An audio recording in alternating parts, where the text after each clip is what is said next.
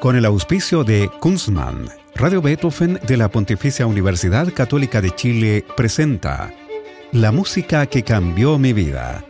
Una conversación sobre los momentos reveladores del arte musical que han marcado un antes y un después en la formación de una persona. Conducción y producción, Gonzalo Saavedra. Hacer una cerveza craft requiere de tiempo, maestría, ingredientes de primer nivel y mucha pasión. Por eso en Kunstmann llevamos 30 años haciendo lo que más nos gusta desde la ciudad que nos vio nacer, Valdivia. Es desde acá y con las aguas de la selva valdiviana que elaboramos más de 18 especialidades para que tú encuentres tu favorita y la disfrutes tanto al tomarla como lo hacemos nosotros al elaborarla. Kunstmann, 30 años elaborando cerveza craft. ¿Cómo están? Bienvenidas y bienvenidos a este programa de conversación y música en el que nuestros entrevistados nos descubren su corazón musical, cuáles han sido esas músicas, esos compositores, esos intérpretes que han marcado su biografía.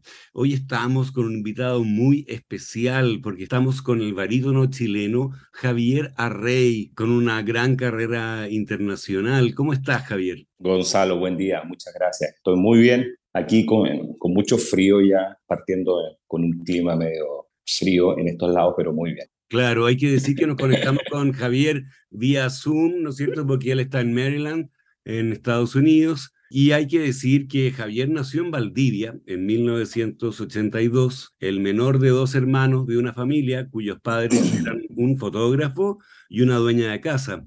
Tu familia pertenecía a una iglesia sureña que fue crucial en el descubrimiento de la música, Javier. ¿Cómo así? Así es, bueno. A ver, yo cuando tengo más o menos siete años, uh, mis padres vienen para este templo cristiano y en ese templo descubro los coros, la música, el piano, etcétera, y eso me, me dio un, un golpe de, de, tantas cosas, digamos, de ver eso. Y desde ese punto yo dije, esto es lo que me gusta hacer.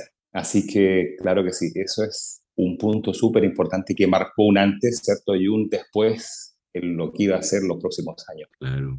Oye, y luego te viniste a, a, Santiago a estudiar en la Facultad de Artes de la Universidad de Chile, donde estuviste bajo la tutela y formación del maestro Hans Stein, que estuvo invitado hace algunos meses en este programa. ¿Qué es lo que más rescata de tu educación vocal, musical y personal con el maestro Stein? ¡Wow! Eso es una gran consulta. Para eso yo creo que van a hacer falta unas cuantas horas o días para, para que te cuente tanto, porque hay mucho ahí. Uh, cuando yo más o menos tenía 16, 17 años, conocí a Hans en el sur, Valdivia. Y yo estaba en los planes, digamos, pensando cómo se podía hacer para irme para, eh, para la Chile, para los estudios más serios, ¿cierto? Y en el canto. Entonces voy y me maestro, yo estoy pensando esto, pero antes de irme y antes de hacer todo el proceso y qué sé yo, y es caro además, quiero que me oiga y que me diga si esto tiene algo o no, si, se, si hay chances o no. Y desde ese punto, con él, digamos, se forjó allá un vínculo mucho más que un profesor, digamos, es una persona muy cercana a mí, como un papá, digamos, musical. Imagínate, yo estuve desde el 2001 estudiando con Hans hasta el 2010 que me trasladé para los Estados Unidos. Mantenemos un contacto constante, cada vez que yo viajo nos juntamos, trabajamos, él me oye, qué sé yo. Así que, no, hay con Hans muchísimas cosas, desde la técnica, la parte musical, la parte culinaria, que también desarrollamos juntos. Así que no, es un, un, hombre que es mucho más que un profesor, es como un papá. Y es una persona que yo te creo que eh, también hace falta allá en Chile. Como bien sabes, para los cantantes allá, formadores, hay una escasez muy grande. Yo creo que Hans es el último de los que van quedando, de los formadores hace falta que se tome conciencia de tanto las universidades, la gente de cultura, tome conciencia de que hay que invertir en importar formadores, porque no hay allá en este ámbito para los cantantes. Una persona ya que venga de, de, muchos años con una carrera como maestro, como cierto formador, llevarlo, instalarlo allá. Más que una masterclass, hace falta que se, que se ponga gente así como Hans en Chile para que trabaje con la gente nueva. Ya no tenemos profesores de canto. En Chile no tenemos formadores, no hay. Yo estuve ahora Trabajé con muchos cantantes en el teatro municipal, fuera del teatro municipal, en la católica, de la Chile, los conozco. Me pude dar cuenta del talento gigante que hay allá. Hay mucho talento, pero la gran escasez de maestros de canto y de formadores. No los hay, no los hay. Eso es preocupante. Claro. Bueno, en tu caso, después de tu formación con Hanstein, te graduaste del programa de artista joven Domingo Cafritz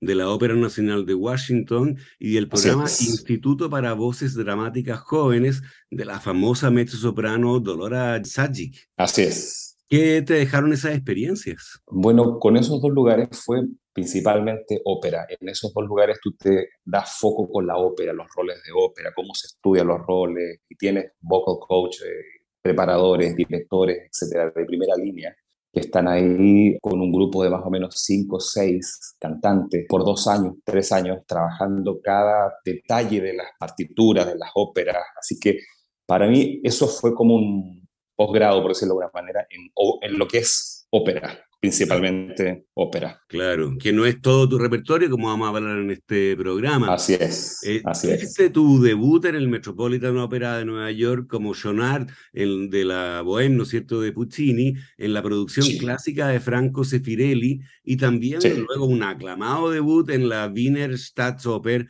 como Marcello también de la, de la Bohème. ¿Te acomoda cantar Puccini? Muchísimo, muchísimo. Bueno, Puccini es un compositor maravilloso y tiene una música que llega para cualquiera, digamos, para la persona que sabe mucho como para el que no tanto, llega fácilmente. Ah, así que sí, disfruto muchísimo cantar eso. Oye, buen oyente, otros roles tú has hecho Alfio en Caballería Rusticana de Mascagni, en la Boston Lyric Opera de Valdeburgo, en la Straniera de Bellini y Ricardo en Ipuritani también de Bellini, en el Washington Concert Opera, Giovanni de Don Giovanni de Mozart en el Teatro Estatal de Praga y el Festival de Castleton, Silvio de Ipagliacci de Leoncavallo en el National Center for the Performing Arts en Mumbai, India. Giorgio en Il Postino, la ópera sobre Pablo Neruda del mexicano Daniel Catán, y Garibaldo de, en Rodelinda de Genden en el Teatro Municipal de Santiago. Este año hiciste también en el Municipal Germón, en la Traviata de Verdi, con la dirección del maestro Roberto Rizzi Brignoli. Y quizá uno de los hitos más importantes en tu carrera fue el aclamado debut como Yago en Otelo de Verdi en 2013 fue eso, ¿no? En el Festival de Verdi también. Sí, bajo la dirección de Lorin Matzel, nada menos. Exactamente. Quien declaró, y, y, Lorin Matzel dijo, Yago fue cantado e interpretado de manera impresionante por Javier Arrey, quien logra dar forma al demonio celoso dentro de Otelo. Tú has dicho que también reconoces al famoso director estadounidense Lorin Matzel como un maestro. ¿Qué aprendiste de él? Uh, muchísimo.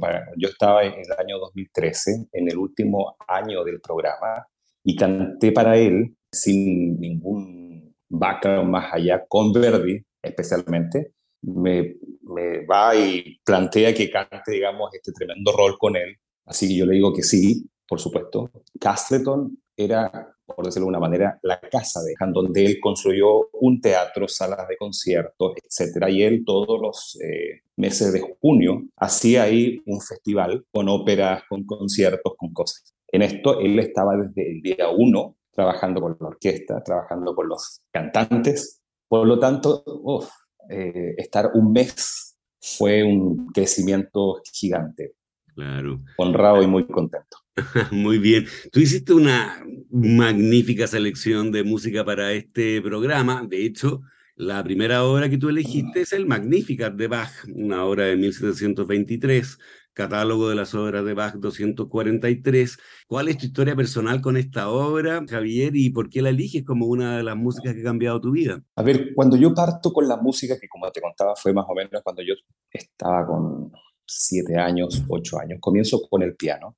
A los 15 años voy hacia los coros en Valdivia y con ese coro hicimos esta obra. Y esto fue algo que me hizo ver una cosa totalmente nueva, me encantaron los coros, al punto de que mi sueño era ser director de coros, no cantante. Y cuando voy donde la persona que estaba al frente de los coros que yo estaba haciendo, Hugo Muñoz, 15 años, 16 años, digo, yo quiero ser director de coros. Me dice, mira, me dijo, para esto, bueno, esto es un posgrado.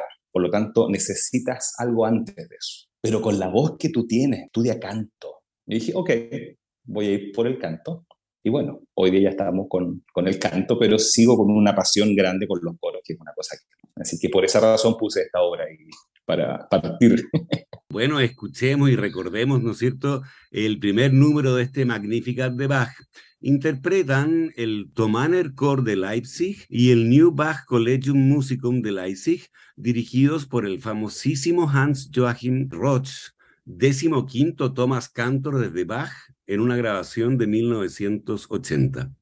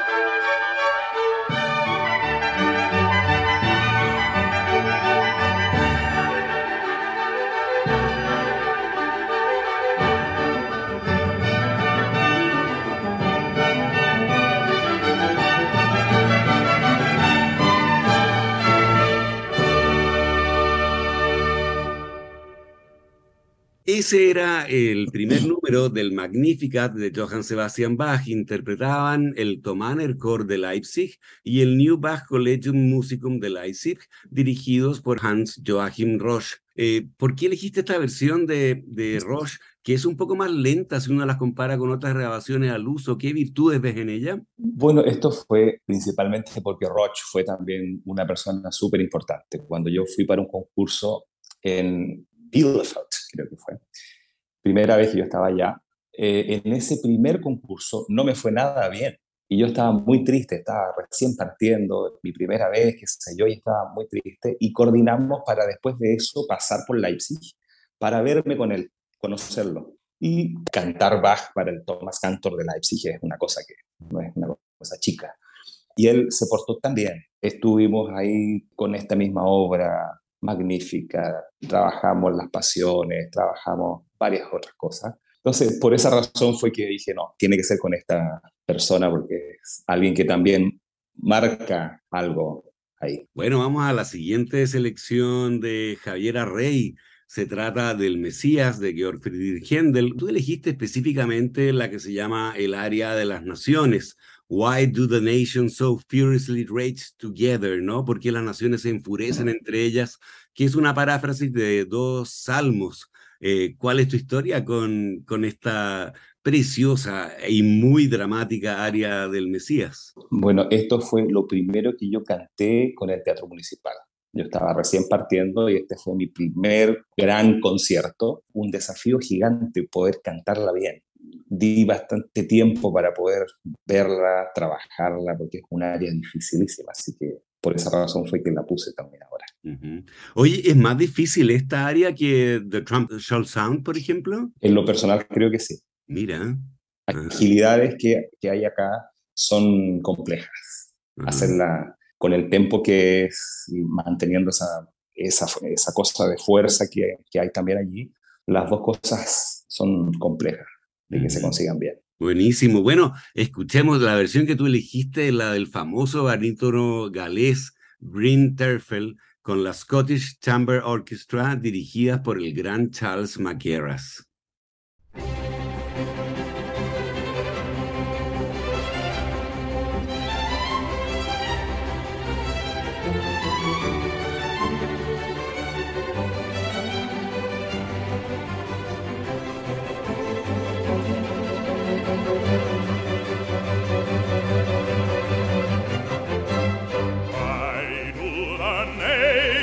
So furiously rage together?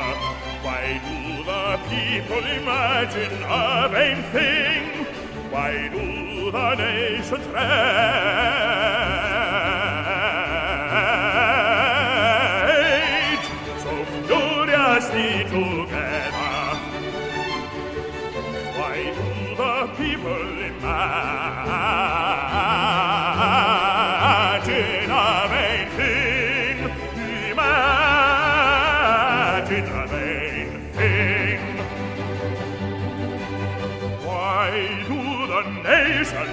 so furiously rage together? And why do the people, and why do the people imagine a vain thing? Why do the nations together,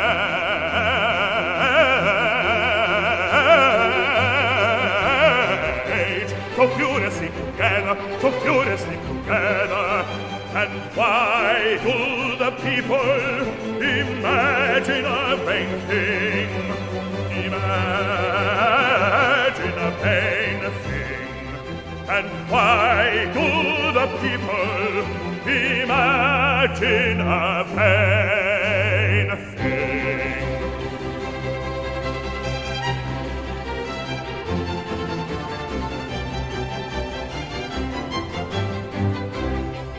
The kings of the earth rise up, and the rulers take counsel together, take counsel,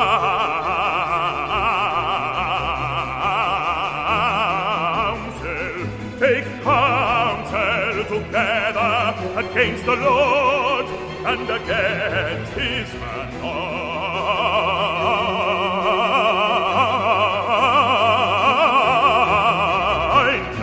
Against the Lord and his anointed.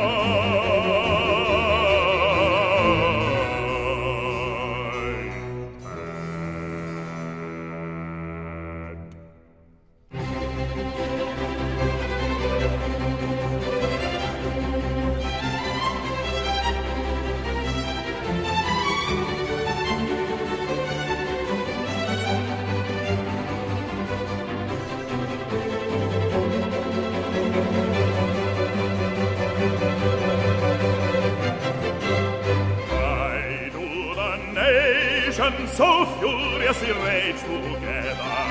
Why do the people imagine a vain thing? Why do the nations rage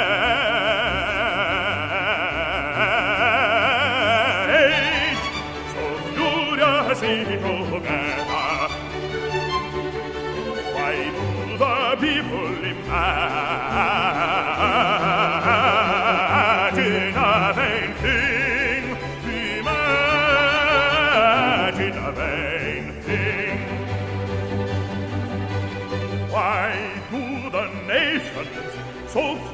furiously rage together.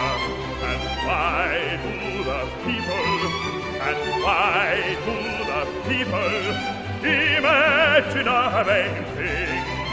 Why do the nations rage?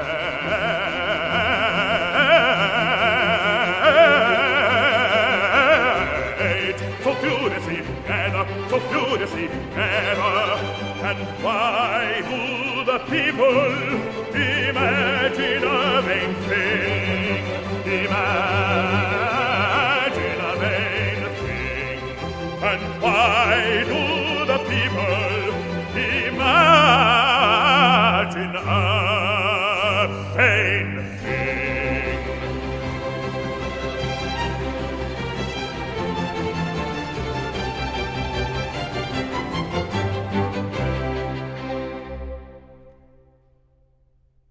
Esa era el área Why Do the Nations So Furiously Rage Together de El Mesías de Georg Friedrich Händel. Interpretaba el barítono galés Bryn Terfel con la Scottish Chamber Orchestra dirigida por Charles McCarras.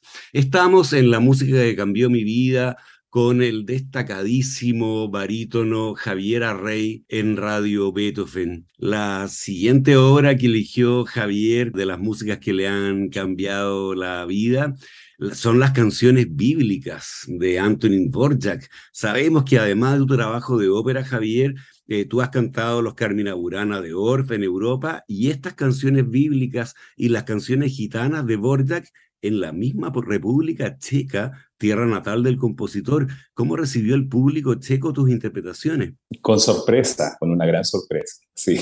Bueno, esto parte también por Hans. Como tú sabes, Hans es checo y cuando yo parto con mis clases con él, las canciones que él trae por primera vez para que yo cante son las canciones checas que están acá.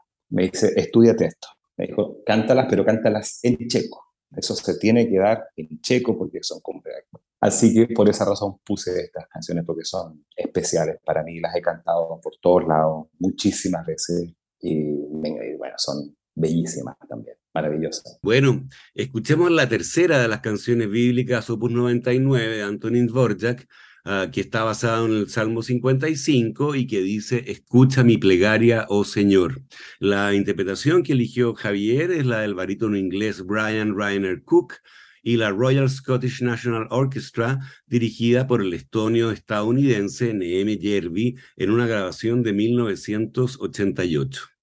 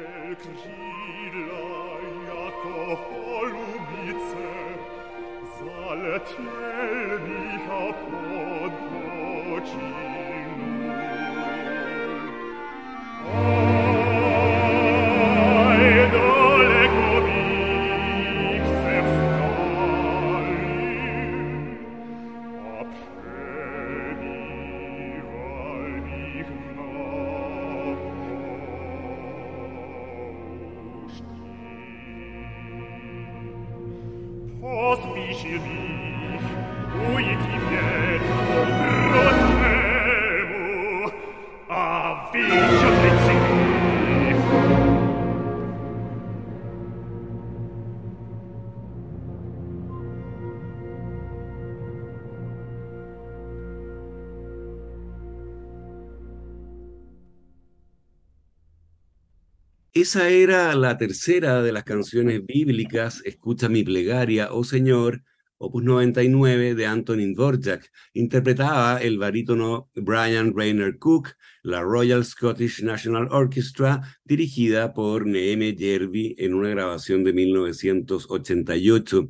Estamos con el barítono chileno Javier Arrey en la música que cambió mi vida en Radio Beethoven. Seguimos por este recorrido en la música que ha cambiado la vida de Javier y la siguiente obra, bueno, es extraordinaria porque es el primer número, la primera canción del ciclo El amor de poeta de Robert Schumann, una obra de 1840 con textos de Heinrich Heine. El primer número es en el maravilloso mes de mayo, porque elegiste esta primera canción de este ciclo que es extraordinario. Wow, bueno, porque es fantástica toda, es una partitura genial, maravillosa, texto, la música, etcétera. Pero con esta música descubrí también el beat, trabajándolo con Hans. Y el proceso con esta música fue tan fino, fue tan de tanto tiempo que también marca en el tema mío, digamos, un, antes también y un después en lo que es la interpretación, no solo con, con el lead, sino de todo lo otro, el uso del texto. Y creo que después que yo hice estas, eh, la lista crecí también muchísimo. Así que por eso están ahí. Escuchemos entonces en el maravilloso mes de mayo la primera de las canciones del ciclo El amor de poeta de Robert Schumann. La interpretación que tú elegiste es canónica y es de Dietrich Fischer-Dieskau con Christoph Eschenbach en piano en una grabación de 1985.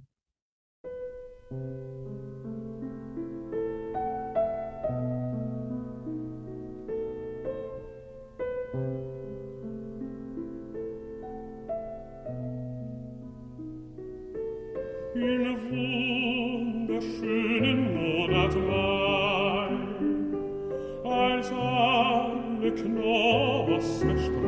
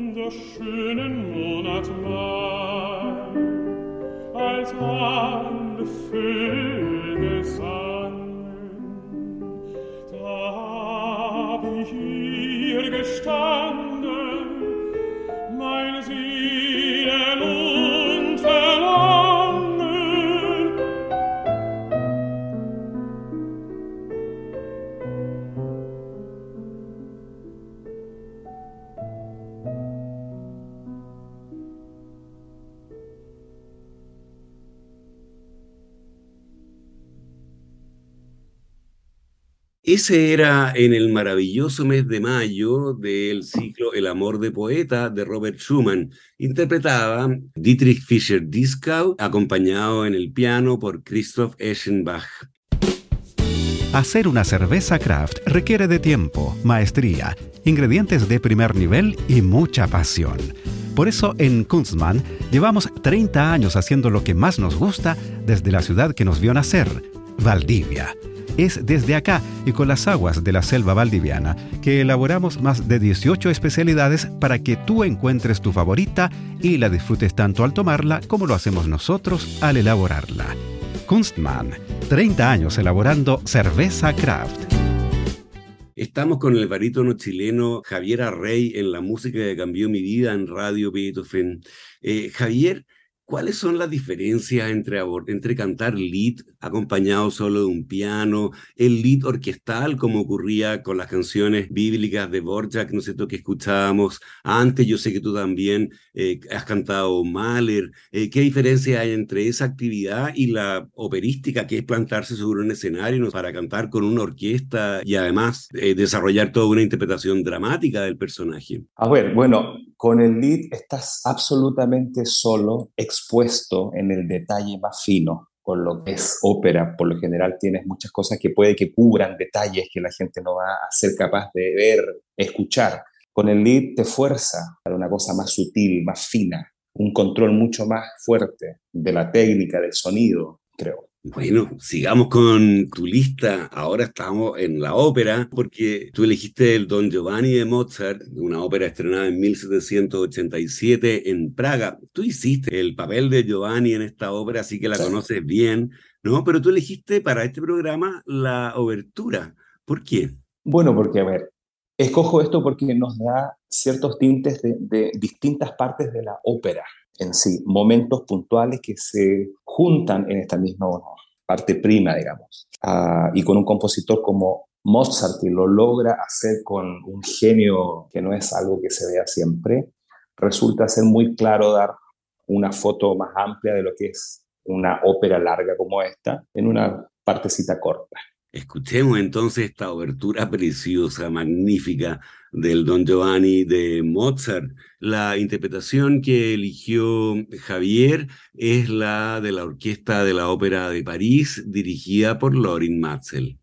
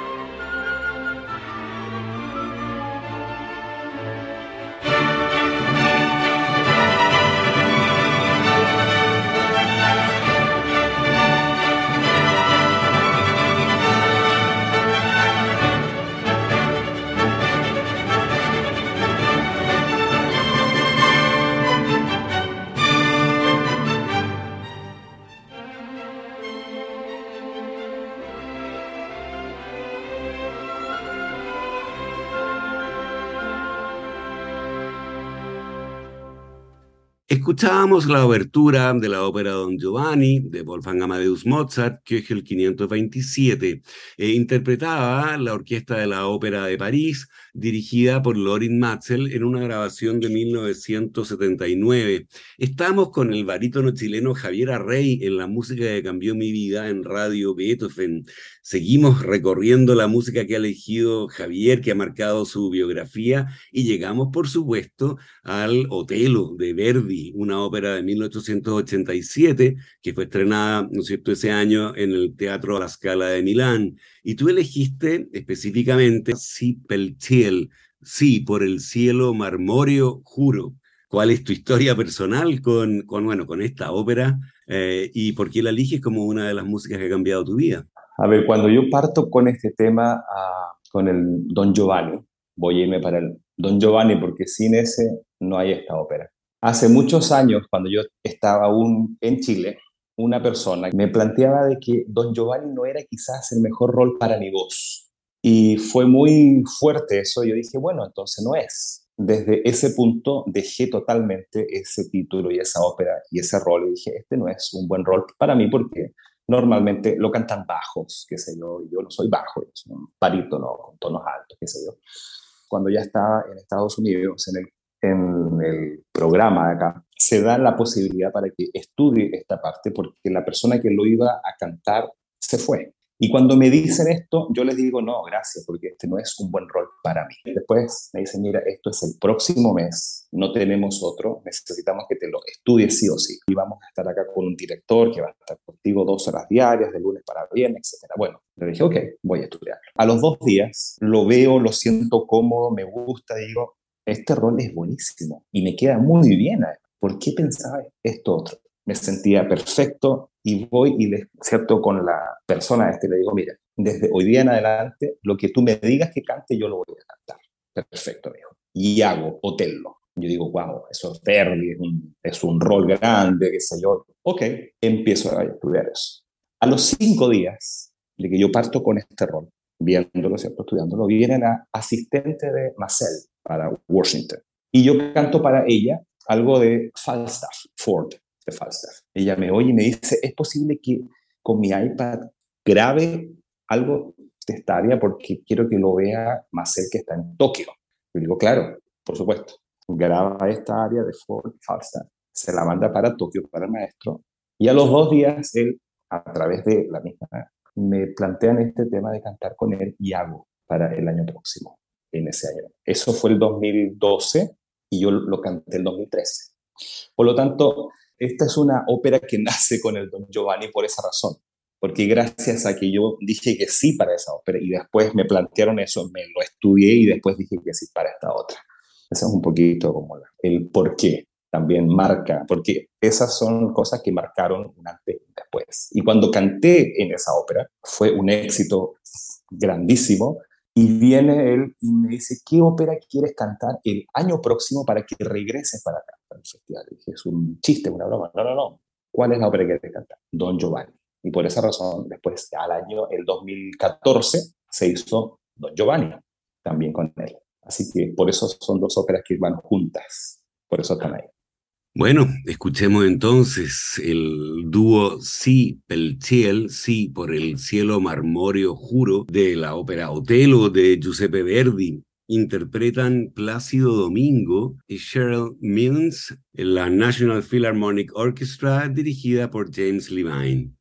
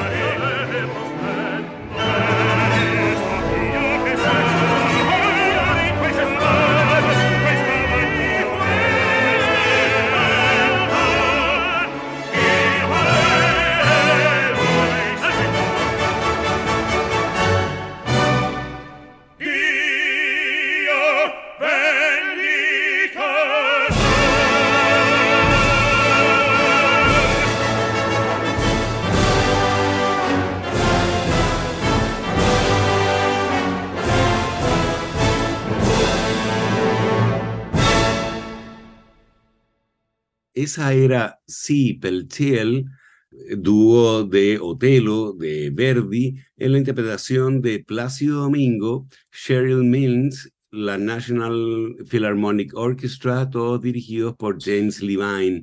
Estamos con el barítono chileno Javier Arrey en la música que cambió mi vida en Radio Beethoven. Como última pieza que le ha cambiado la vida, mm. Javier eligió el Lord's Prayer cantado nada menos que por Richard Tucker, ¿no? el gran tenor lírico estadounidense que eh, vivió entre 1913 y 1975. Cuéntanos, Javier, ¿cuál es tu relación personal con este Padre Nuestro, ¿no es cierto?, cantado por Richard Tucker. Bueno, yo esto, a ver, esto está como la gran pieza en esta otra lista porque creo que esto es fundamental. Yo creo que la música es un regalo de Dios. Eso es lo que yo creo es algo que trasciende todas las cosas, es un lenguaje que es de fuera de esta tierra. Y por esa razón, como te contaba, cuando yo tengo siete años, llego para un templo cristiano y me encuentro con la música, pero no solo con la música, conozco, me veo cara a cara con mi fe, encuentro la fe allí también. Por lo tanto, eso marca todo lo que yo estoy eh, hoy como cantante, como músico, como persona, lo marca todo, lo cruza todo. Y en ese punto creo que esto es eh, también bastante fuerte, simbólico, porque nos, nos va a dar un contexto más amplio de lo que es la música. Es un regalo de Dios y bueno, con esto y en la voz de un cantante como Tucker, eh, hace que sea bastante, ¿cierto?, profundo el pensamiento con respecto a esto. Por eso fue que la puse en esa lista. Muy bien, bueno, escuchemos entonces este Lord's Prayer cantado por el tenor estadounidense Richard Tucker.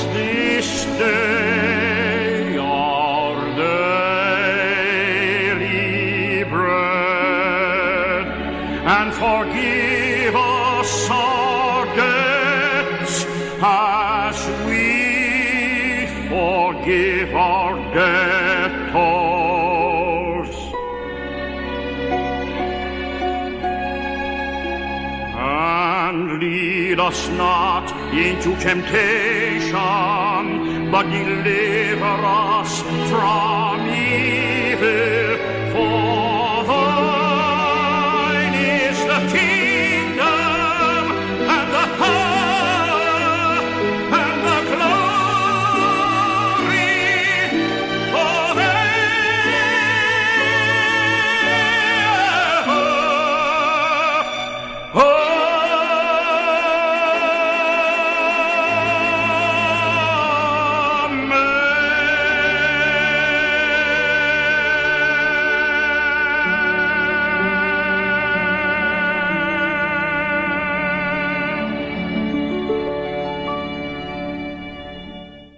Ese era Lord's Prayer o Padre Nuestro, interpretado por el tenor estadounidense Richard Tucker.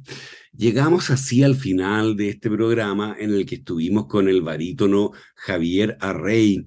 Javier, antes de irnos, yo quiero preguntarte por tus proyectos presentes y futuros. Yo sé que estás involucrado ahora en la producción de una ópera que se llama On the Road to Arivaca de Rocino Serrano. Eh, cuéntanos de eso. También sabemos que el próximo año tienes el, el Elixir de Amor eh, de Donizetti con el Metropolitan Opera y también el último sueño de Frida y Diego en la San Francisco Opera.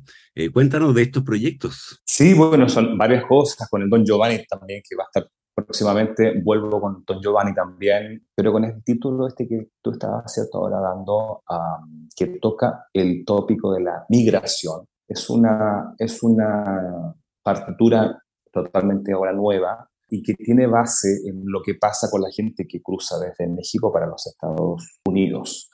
Está ahora con ese foco y desde el punto, digamos, de una persona que viene de otro país también es muy fuerte y viendo también qué es lo que pasa con Chile. Así que hemos ahí estado todos estos meses, yo creo, porque ya vamos bastante tiempo, dándole foco a pensar tanto la partitura, el texto, ¿cierto? la historia, porque lo estamos haciendo, creando aún, y ha sido fantástico, ha sido buenísimo. Y con las otras óperas, son óperas que ya las estábamos haciendo antes, eh, como tú estabas ¿cierto? ahora diciendo. Bel canto, Mozart, Verdi también, hay algo también que se está dando ahora próximamente, así que contentísimo, muy bien. Javier, ha sido una conversación súper interesante. Muchas gracias por darnos estos minutos de tu tiempo para conversar con nosotros y con los auditores de la radio Beethoven. Un gran placer, Gonzalo. Muchas gracias a ti. No, muchas gracias. Y a ustedes los dejamos convidados para una nueva versión de este programa el próximo lunes a las 20 horas. Recuerden que pueden escuchar este capítulo y los otros que han sido emitidos en forma de podcast en nuestro sitio web beethovenfm.cl y también en Spotify buscando la música que cambió mi vida. No se vayan de nuestra sintonía porque ya viene puro jazz con Roberto Barahona. Muy buenas noches. Hacer una cerveza craft requiere de tiempo, maestría, ingredientes de primer nivel y mucha pasión. Por eso en Kunstmann llevamos 30 años haciendo lo que más nos gusta desde la ciudad que nos vio nacer, Valdivia. Es desde acá y con las aguas de la selva valdiviana que elaboramos más de 18 especialidades para que tú encuentres tu favorita y la disfrutes tanto al tomarla como lo hacemos nosotros al elaborarla. Kunstmann, 30 años elaborando cerveza craft. Con el auspicio de Kunstmann, Radio Beethoven de la Pontificia Universidad Católica de Chile presentó La música que cambió mi vida. Una conversación sobre los momentos reveladores del arte musical que han marcado un antes y un después en la formación de una persona. Conducción y producción. Gonzalo Saavedra.